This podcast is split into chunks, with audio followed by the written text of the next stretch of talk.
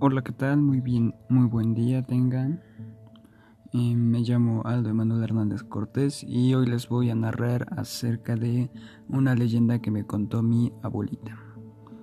Bueno, primeramente esta leyenda surgió en, en su pueblo natal, que se llama San Miguel, San Miguel Tecuanipa, ubicado en el municipio de Tochimilco.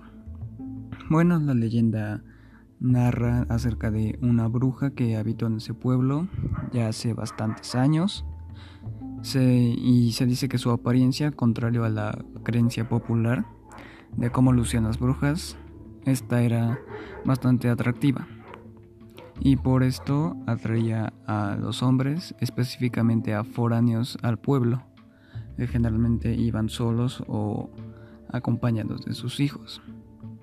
Y bueno, y ahí ella los invitaba a cenar, les preparaba la comida y los hombres quedaban flechados por su amabilidad y por su belleza.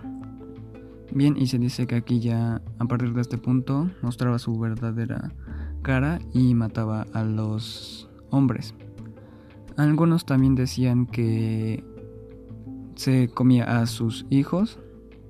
Esto me comentan me comenta mi abuelita que no está como por así decirlo comprobado.